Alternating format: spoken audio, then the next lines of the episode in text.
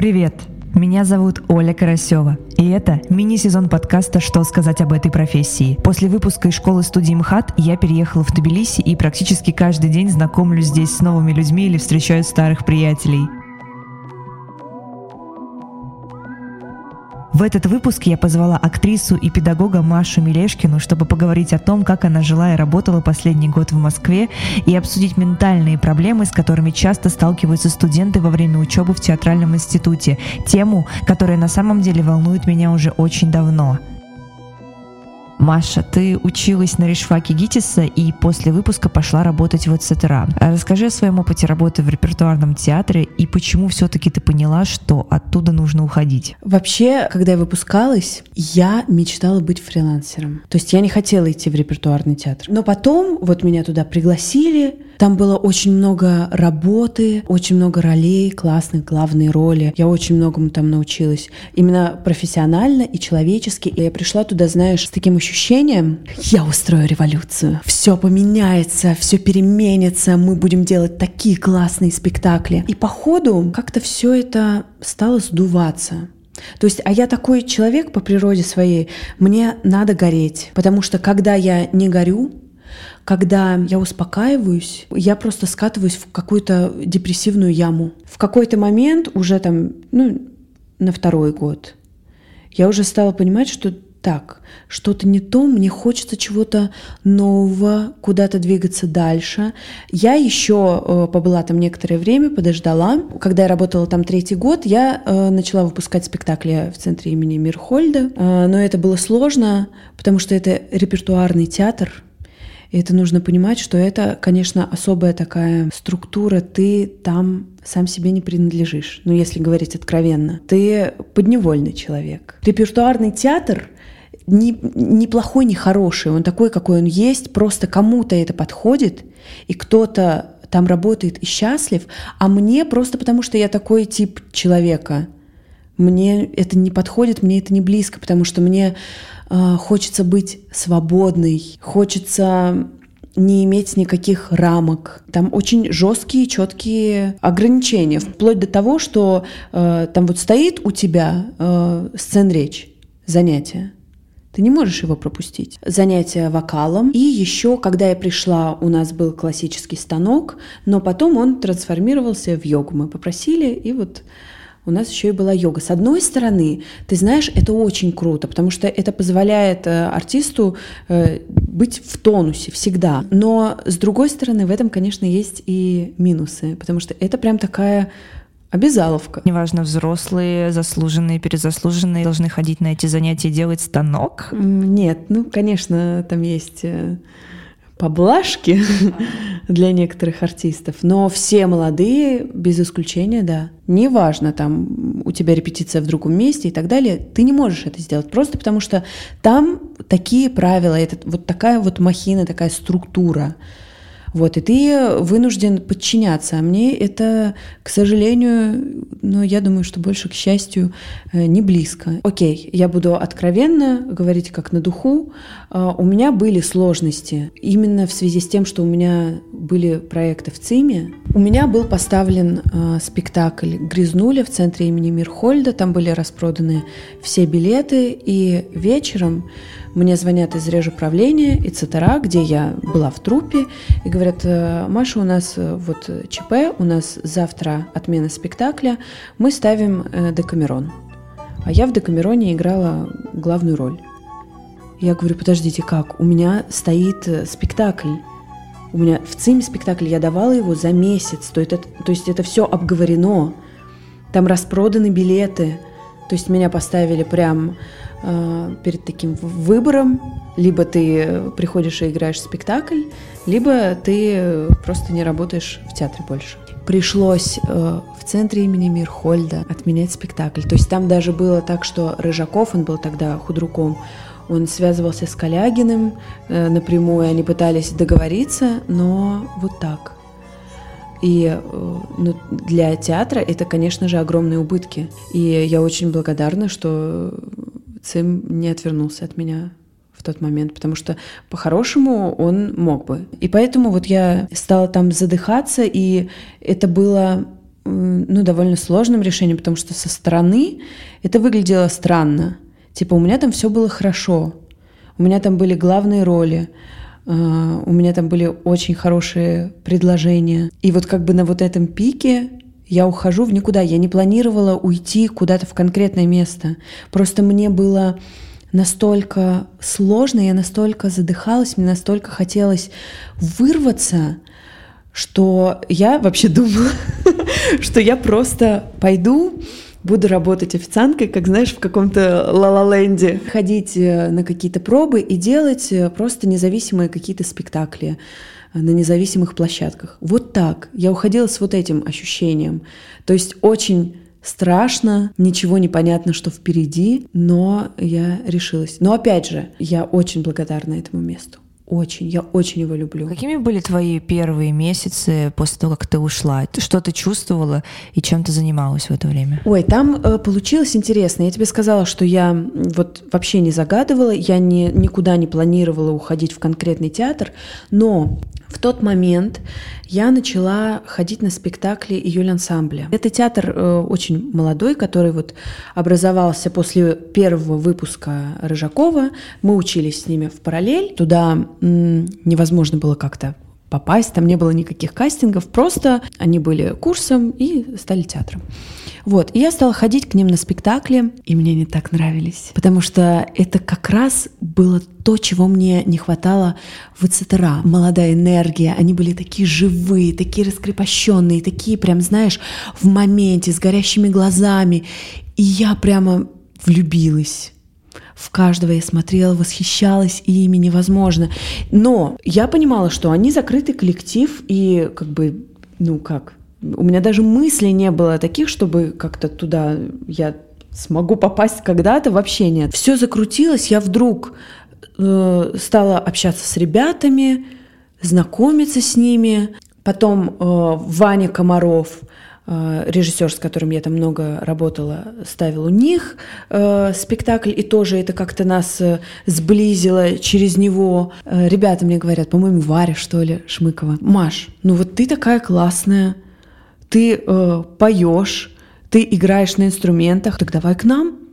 И я прям помню, что в этот момент я такая, ой, да, я хочу. То есть получилось так, что я ушла из АЦТРА, и э, вот это летом было. И Виктор Анатольевич предложил мне работать в июль ансамбле. Я пришла в ЦТРА, и когда я почувствовала, что все, я от этого места взяла вот по максимуму все, что я могла взять, надо двигаться дальше.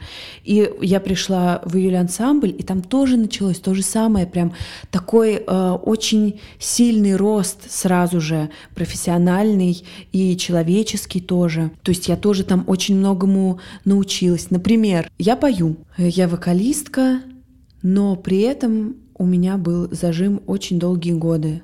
Я просто реально? адски, реально. Пока я училась, я практически не пела. Просто потому что мне было очень страшно, потому что мне с детства у меня были всякие травматические опыты, связанные с этим когда там говорили, ну ты же у нас не поющая. Тебе такое да, говорили? Да. Или там всем вокруг э, давали песни, а именно мне не давали, а меня отодвигали. Это сформировало вот такой огромный зажим, что мне было, мне просто страшно было подходить к микрофону.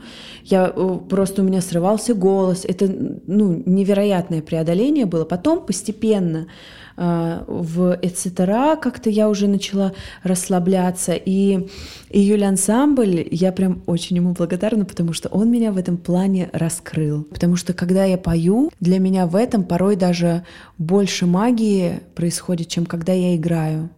Ну нет, это, конечно, другое, но в плане обнажения внутреннего и удовольствия, которое я испытываю, и ощущение свободы и какое-то, знаешь, э, какого-то всемогущества. Э, вот когда я пою, это происходит, и это так кайфово. И вот это мне открыл июль ансамбль. Я там поработала, и тоже в какой-то момент тоже началась стагнация, к сожалению.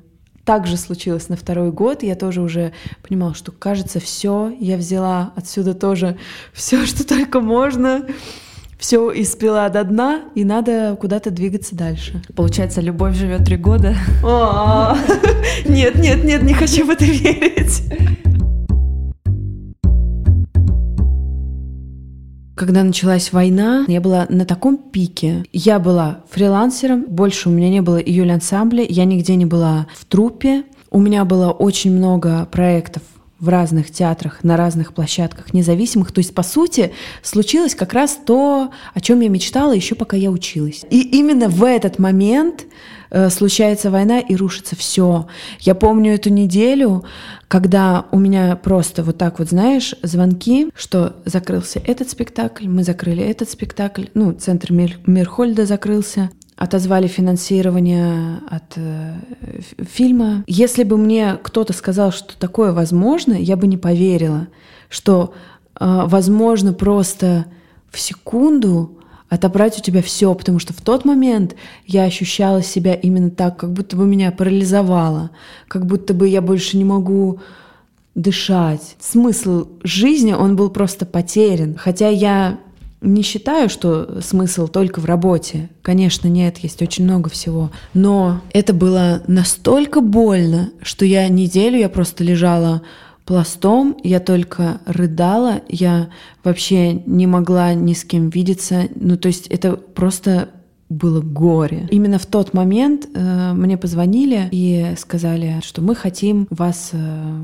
позвать в коммуну Руси жить хорошо в Google центр спектакль. А я была на таком дне, что я просто я ничего не почувствовала даже, когда мне это сказали. Хотя мне всегда очень нравился Google центр я хотела там работать. Я ходила на спектакли думала, боже, э, как бы мне хотелось быть на сцене с этими людьми. А, но я настолько была глубоко в этом горевании своем, что просто я, да, алло, угу, да, да, я могу, угу, да, Хорошо. А потом я как-то постепенно вырулила из этой ямки, поняла, что окей, все, что не происходит, оно происходит для тебя. Я думаю, что, может быть, если бы не порушились все вот эти проекты, грубо говоря, не расчистилось место, не освободилось, может быть, и не было бы Google-центра в моей жизни. А это тоже, несмотря на то, что такой э, маленький этап, совсем небольшой, но он настолько яркий, и он тоже столько мне дал. Короче, такое прям, это было счастье. Когда закрыли Гоголь-центр, у тебя какие были мысли? А я не верила. Конечно же, в гримерках все это обсуждали, ходили разные слухи, что закроют. Никто не верил. До последнего мы говорили об этом, мы смеялись, э, представляли, как может трансформироваться, во что трансформироваться Гоголь-центр. Я помню, смеялись, что там будут всякие э, ставить сказки, э, э, Пиноккио, будет Кукушкина играть. Чиполлино. Да-да-да, Чиполлино. Мы играли, как раз закрывали сезон спектаклем «Я не участвую в войне». Мы его задержали очень надолго, потому что там был такой наплыв людей, там было столько. У меня даже видео есть вот это, где э, сверху мы там снимаем, зал переполнен. Все ждали нас очень долго, потому что просто не могли всех рассадить, всех поместить. И вот после этого как раз мы сыграли спектакль, и в конце спектакля сказали, что все. Я до сих пор не могу до конца это осознать. Ты играл этот спектакль, ты не знала, что после в конце конечно, скажут? нет, конечно, нет. Я думала, ну как, как на последний вы выходили, нет? Нет, ничего подобного. Но у меня до сих пор не укладывается в голове, что, возможно, самый яркий театр самый свободный, самый посещаемый, один из самых посещаемых. Можно в, вот так в одночасье закрыть я до сих пор, ну я не могу, я не могу принять это. Мозг понимает, а сердце отказывается. Да мне кажется, это такой, знаешь, рефрен последнего года. Типа, не может быть, не может, нет. Так не бывает. Не бывает так в 21 веке, не может быть такого.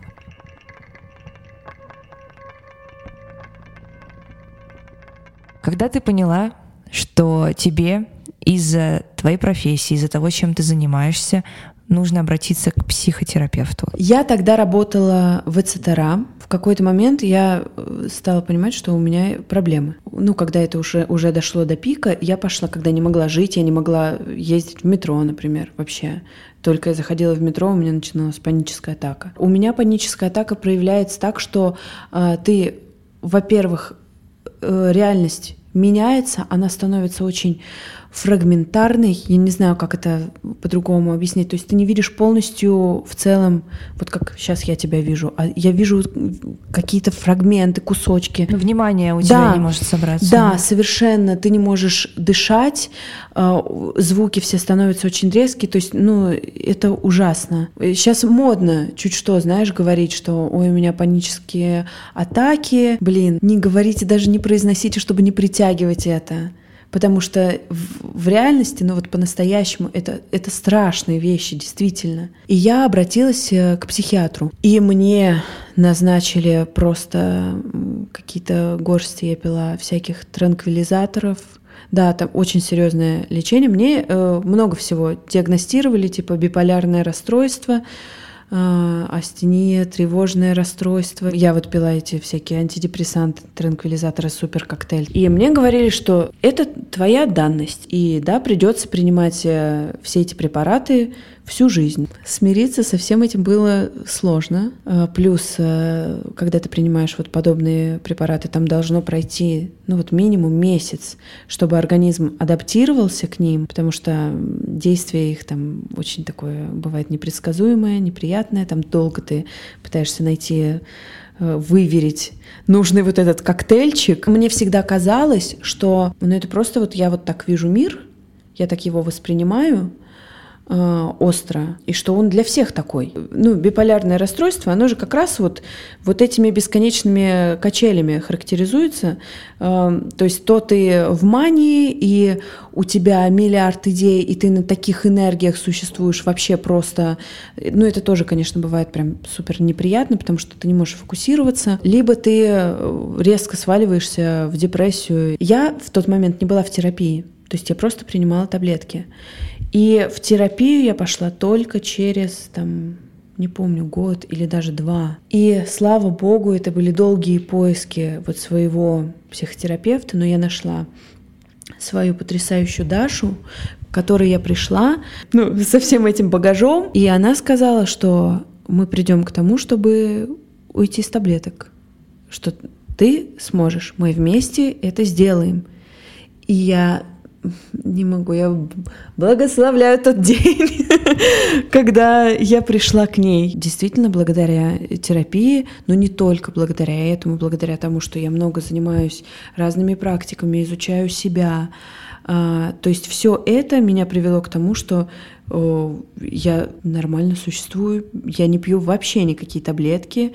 А, то есть даже если у меня бывают а, депрессивные эпизоды, я научилась как с этим быть, что с этим делать, без всякой ну, посторонней помощи.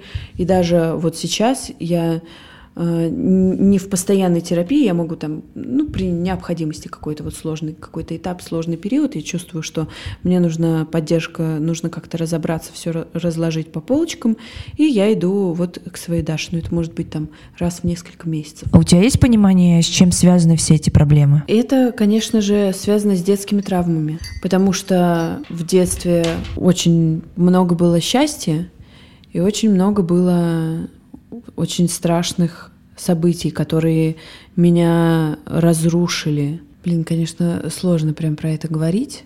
Но с другой стороны, понимаешь, вот сейчас я прихожу к тому, что без этого, без всех этих болей, всех этих ударов, расколов внутренних, а, без этих травм я не была бы той, кто я есть, я бы не чувствовала мир так, как я его чувствую я бы не могла транслировать все эти смыслы через себя, потому что актер, он проводник, ты работаешь с энергиями, это ну, другое совсем. И я понимаю, что не было бы у меня всего вот этого бэкграунда, я бы, возможно, и не была бы актрисой. А актерская профессия, она, с одной стороны, э, калечит, конечно же, но с другой стороны и лечит. Она очень терапевтичная. Возможно, если бы у меня не было моей профессии, я бы где-нибудь, не знаю, уже бы сдохла в канаве в какой-нибудь. А актерская профессия, она помогла мне проработать очень многие травмы, потому что когда ты играешь, ты можешь говорить о тех вещах, о которых ты не можешь говорить в жизни откровенно, например. Ты можешь переиграть это, знаешь, как в психотерапии расстановки есть. Но вот я последний раз была на родовых расстановках, там, где прорабатываются травмы рода твоего именно. Там ты переигрываешь ну, если так в двух словах сказать, переигрываешь тот опыт, который был, там, например, не знаю, а, бросил отец, а ты э, как бы принимаешь э, вот этот опыт, и отпускаешь его. Ты снова оказываешься эмоционально в этом моменте, да, в этом да, состоянии, да. себя в него погружаешь, да. чтобы как бы справиться с этим уже осознанно, а не да. как это было когда-то по-настоящему. Абсолютно верно. И вот э, на этом строится же и актерская профессия.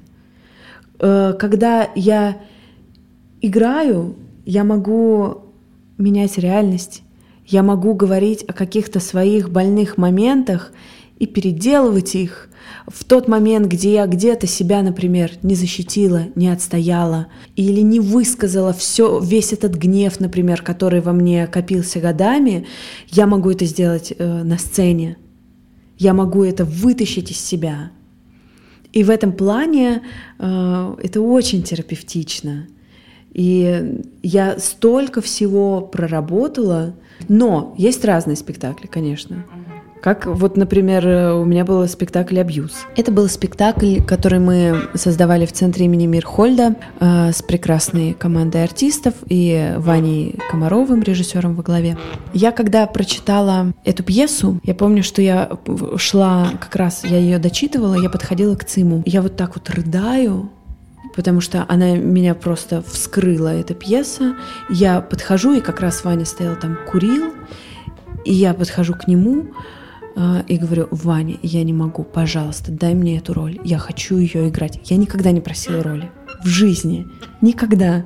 Я как-то к этому всегда легко очень отношусь, а здесь я прям, я не могу, это мое, это то, о чем я хочу говорить. А, это история девушки, у которой а, очень нездоровые отношения ну, с мужем, абьюзивные, и которая у нее начинаются ментальные проблемы, э, и она начинает раскапывать все и приходит к тому, что у нее было насилие в детстве, и ее изнасиловал отец. Я после каждого спектакля болела. То есть это не в смысле болит душа, я не об этом, а в смысле у меня тело просто отказывало, меня заклинивало нервы там, в шею, например, либо это просто было такое состояние, что мне надо было лежать. Мне всегда, когда я уже это отследила, я всегда закладывала себе после этого спектакля несколько дней, я просто лежу. Просто потому что там такая нагрузка на психику тотальная, колоссальная, и я не просто его играла, но как бы это не какие-то шуточки, а ты там докапываешься до таких глубин, до таких своих страшных, травматичных моментов, потому что, э, ну, я не хотела бы говорить все, но я понимаю, что такое абьюз и что такое насилие не понаслышке, потому что у меня было насилие в детстве и в подростковом возрасте. И именно поэтому я думаю, что для меня была так важна эта роль, потому что я через нее очень многое открывала в себе, отпускала всю эту страшную боль, которая сидит внутри. Но самое крутое, почему этот спектакль был вот одним из моих самых любимых, потому что после него ко мне подходило столько девушек, плачущих после спектакля. И э, в ЦИМе вообще существует такая политика, там спектакли, ну, существовала, точнее, там спектакли держатся только год. Ну, это такая политика, что такая вот бесконечная, э, ну, текучка, не очень хорошее слово, но как бы дорогу молодым, чтобы все время какая-то новая кровь вливалась. А этот спектакль там, он единственный, который мы играли четыре года, что ли. Очень тяжелый спектакль был но важный. И мне моя психотерапевт, она мне вообще особенно вот там весь последний год она мне говорила, Маша, вам нельзя играть этот спектакль, вам не нужно играть его, не надо. Потому что для вас, для вашей психики это плохо, это опасно. Потому что есть спектакли, грубо говоря, где ты вот как раз-таки переигрываешь, ну, хэппи-энд. Вот там все какие-то свои травматичные моменты ты приводишь к тому, что но в итоге все хорошо. А этот спектакль другой, совершенно не светлый, он очень темный. Я любила этот спектакль, и неважно, какие будут последствия, что потом с тобой произойдет на следующий день, что ты там вообще условно с дивана не встанешь, но сыграешь это его. стоило того, честно говоря, это стоило, потому что когда я играла этот спектакль, я чувствовала, что я меняю мир по-настоящему. Понимаю, что я проводник, что я отдаю людям, я заставляю их думать, я заставляю их, да, страдать порой, да, э, ввожу их в некомфортное состояние, потому что это, это все говорили о том, что этот спектакль сложно смотреть. Это не развлекательный спектакль, это не легкий спектакль. Это там не, не современный концерт, который у нас был, э, я ни в коем случае не обесцениваю, я, это мой один из самых любимых спектаклей был. Но в плане, куда люди приходят и кайфуют, и отдыхают душой, это другое, это был спектакль про внутреннюю работу. Сейчас я не чувствую э, вот, что театр — это то место, где я могу повлиять на развитие событий.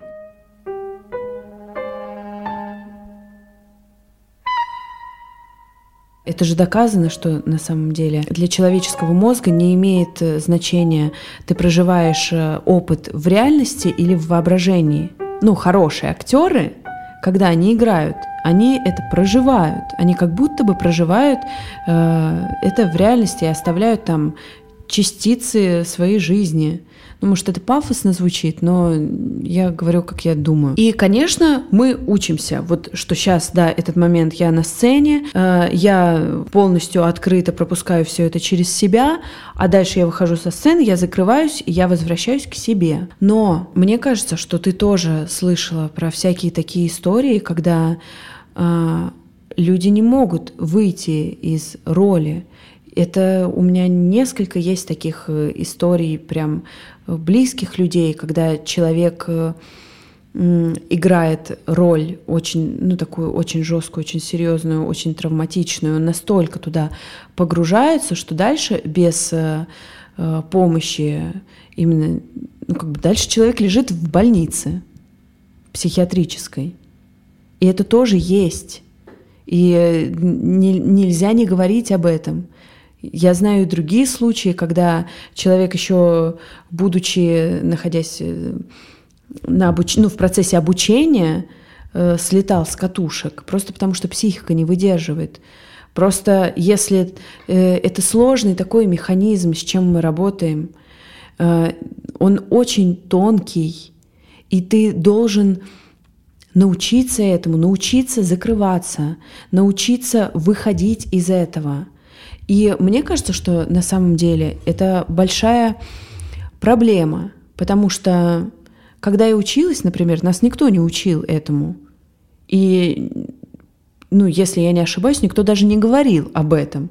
О том, что вот сейчас ты погружаешься прям до дна, ты по-настоящему проживаешь там все эти, не знаю, смерть близких людей, а, опять же, возвращаясь к теме спектакля, насилие, еще что-то, что угодно – страшные вещи, а потом ты должен научиться а, вот закрывать вот этот клапан и э, вернуться, вспоминать, что нет, ты другой человек, ты вот тот, кто ты есть. А, а этому не учат. И мне кажется, поэтому и бывают вот такие страшные истории – когда психика не справляется, не выдерживает, человек не находит, э, настолько заигрывается, настолько верит в это, что он не находит путь обратно. И это трагедия, это реальная трагедия. Трагедия не только одного человека, а и всех дальше вокруг, всех его близких, всех его родных потому что жизнь искалечена. У тебя есть какие-то уже тобой за столько лет выработанные методы, как, допустим, если этому не учат, и, скорее всего, едва ли кто-то будет э, сильно, но сейчас уже, наверное, где-то есть, э, ну и у нас тоже в мастерской, на самом деле, про это говорилось. Говорили? Да. Ну, Прекрасно. Ну, у нас, понимаешь, нам очень повезло, потому что у нас были классы Александра Андреяшкина, и... Так мы с ним выпускали да, много да. Я, кстати, была на, на Мерцание? Да, вот. И на Питере Пенни я да, была да, еще. да. Там у нас шли разговоры как раз про то, что все-таки это инструмент у тебя, а не какое-то твое вечное умирание прямо здесь и сейчас, конечно, потом воскресание, конечно. потом опять умирание, что тебя так точно не хватит. Мы, конечно, все делали и все выполняли, но по-настоящему понять, зачем ты сейчас это делаешь и как это применить тебе потом, это единицы в итоге Да. смогли. И было очень много обесценивания, непонимания, что за хрень. У меня было то же самое. Да? Но ты знаешь, сейчас, когда вот я занимаюсь с ребятами много, я так часто им э, цитирую Андреяшкина, потому что ты только вот э, через какое-то время начинаешь понимать, для чего вот все вот это, помнишь, это нормально, или там, это мой пол. У вас было такое, нет? Ну, похожее, да, и точно, скорее всего, такое. Ну, когда с партнером, особенно вы там что-то за ручку шарахаетесь. Да, сначала кажется, что просто какой-то бред. Да. Прости нас, Саша, если ты услышишь. А, а потом ты понимаешь, что это очень крутые инструменты. Это можно понять только если у тебя настроена какая-то телесная осознанность еще, особенно чтобы с ним на одном языке и вообще с этими практиками на одном языке как-то вступать. Это, ну, как бы не с мороза совсем история. Да, И вот абсолютно. мне интересно как раз вот мой вопрос про то, а как, э, если это слишком сложно, вот как просто сделать? Все вообще супер просто. Это медитация. Дыхание, медитация — это самый главный и, мне кажется, самый сильный инструмент из всех, которые я знаю, я пробовала много всего. Потому что на первом курсе, вспомни, лежите на полу, расслабляетесь, э, внимание переключаете, объекты внимания тоже, ну там другие тренинги. Потому что это работа с энергиями. Это не просто я в предлагаемых обстоятельствах. Это не просто вот я играю сейчас, значит, любовь с ним или там расставание и вспоминаю своего бывшего, как он там мне сделал больно. Ну, так можно, можно.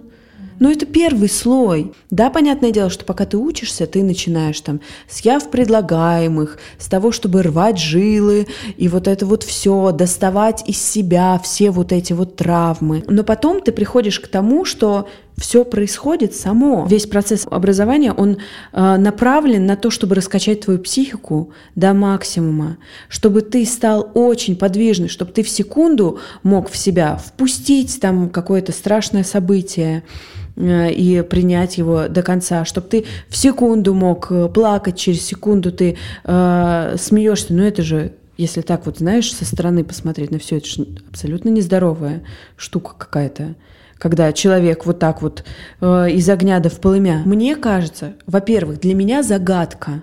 Вот честно, я не понимаю, почему э, в профессии, которая вся строится на психологии, э, человеческой, почему нет э, этой дисциплины?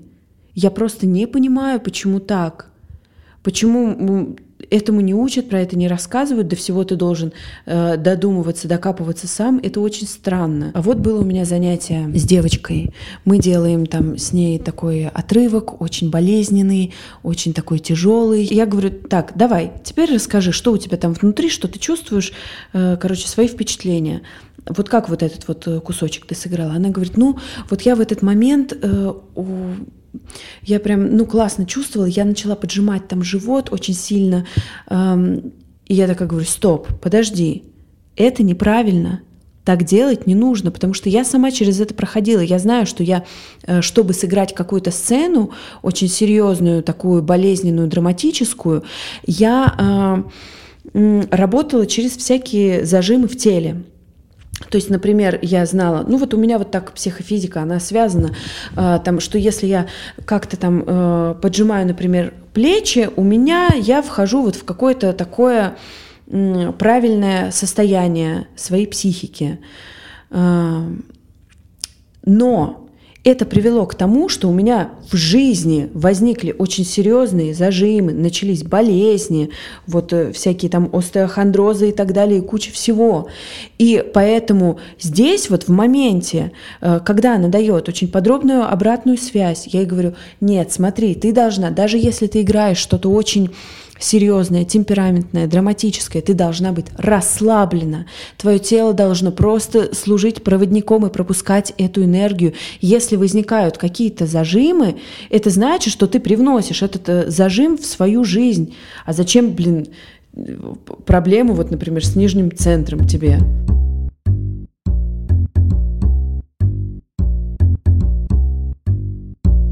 мы живем в мире в парадигме того, что у нас целостный разум, но на самом деле это не так.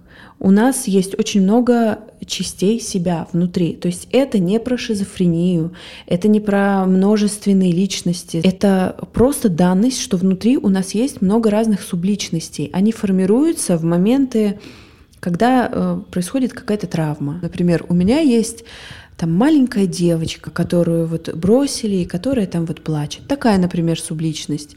Есть там э, субличность такая девушка-делец, которая как раз-таки помогает мне добиваться, которая такая прям четкая, классная, она там в другой момент сформировалась и так далее.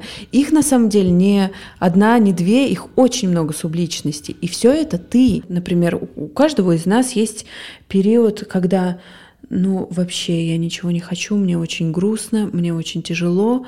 А, в этот момент одна из субличностей таким образом пытается тебе сказать, что ей нужно внимание, ей нужно, она хочет иметь право быть. Например, когда мы в подавленном, жестком каком-то грустном состоянии, мы же не любим это состояние. И мы всячески, там, не знаю, я пойду, нет, а я пойду потанцую, а я пойду встречусь с друзьями, а я пойду еще что-то. И мы забиваем. Вот э, право этой субличности, там, грустный, например, вот как помнишь, э, головоломка, вот это, мне кажется, очень хороший пример. Э, вот это вот печаль, мы не даем места вот этой голубой девочке печали, и отодвигаем ее, и задвигаем, типа, сиди, молчи, ты нам не нужна, ты нам не нравишься, а это тоже часть тебя, это тоже часть твоей личности, она требует быть признанной, Поэтому в такие моменты э, нужно не бежать и пытаться заткнуть это веселыми встречами, не знаю, алкоголем, э, просмотром какого-то супер веселого фильма, чтобы как-то себя поднять. А надо дать место этой девочке грустной, которая ничего не хочет, который, у которой нет сил, которая ни во что не верит, которой очень больно и тяжело. И если ты в этот момент дашь вот ей вот это пространство и будешь к ней относиться с любовью, то, блин, эта хандра твоя не продлится неделю.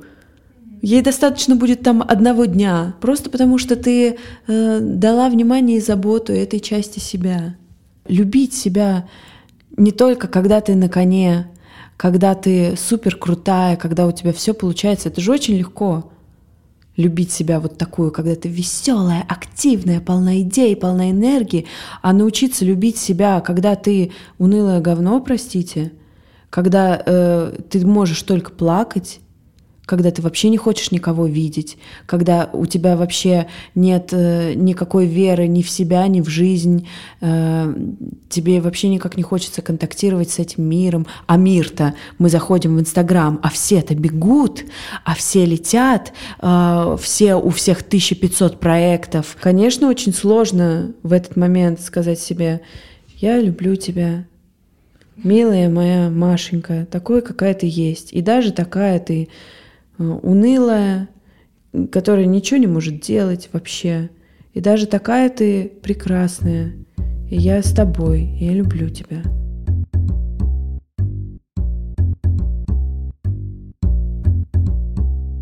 Еще очень хотела поговорить с тобой про Тбилиси. Э, как ты себя здесь чувствуешь и какие у тебя ощущения от этого города? Я просто, знаешь, разделилась моя жизнь на до и после. Как бы реально пафосно это ни звучало, но как будто бы, когда я приехала сюда, меня распаковали. Как будто бы последнее время в Москве я жила, ну, я в принципе ушла в такое отшельничество, знаешь, я только работала, мало с кем общалась, я была очень закрытой такой, и э, в такой вот в своей какой-то коробочке, в своем панцире. И я приехала сюда, и у меня ощущение, что этот город — это как человек, знаешь, который меня успокаивает и говорит, что я тебя люблю, все спокойно, расслабься. Тебя, тебя вот держит э, на мягкой ладошечке. просто плыви и открывайся людям. Мне много чего писали, когда я собиралась сюда, что нет, не надо сюда ехать, очень много русофобии, и вообще, и Грузия сейчас совсем другая, и ты не понимаешь, что тебя ждет.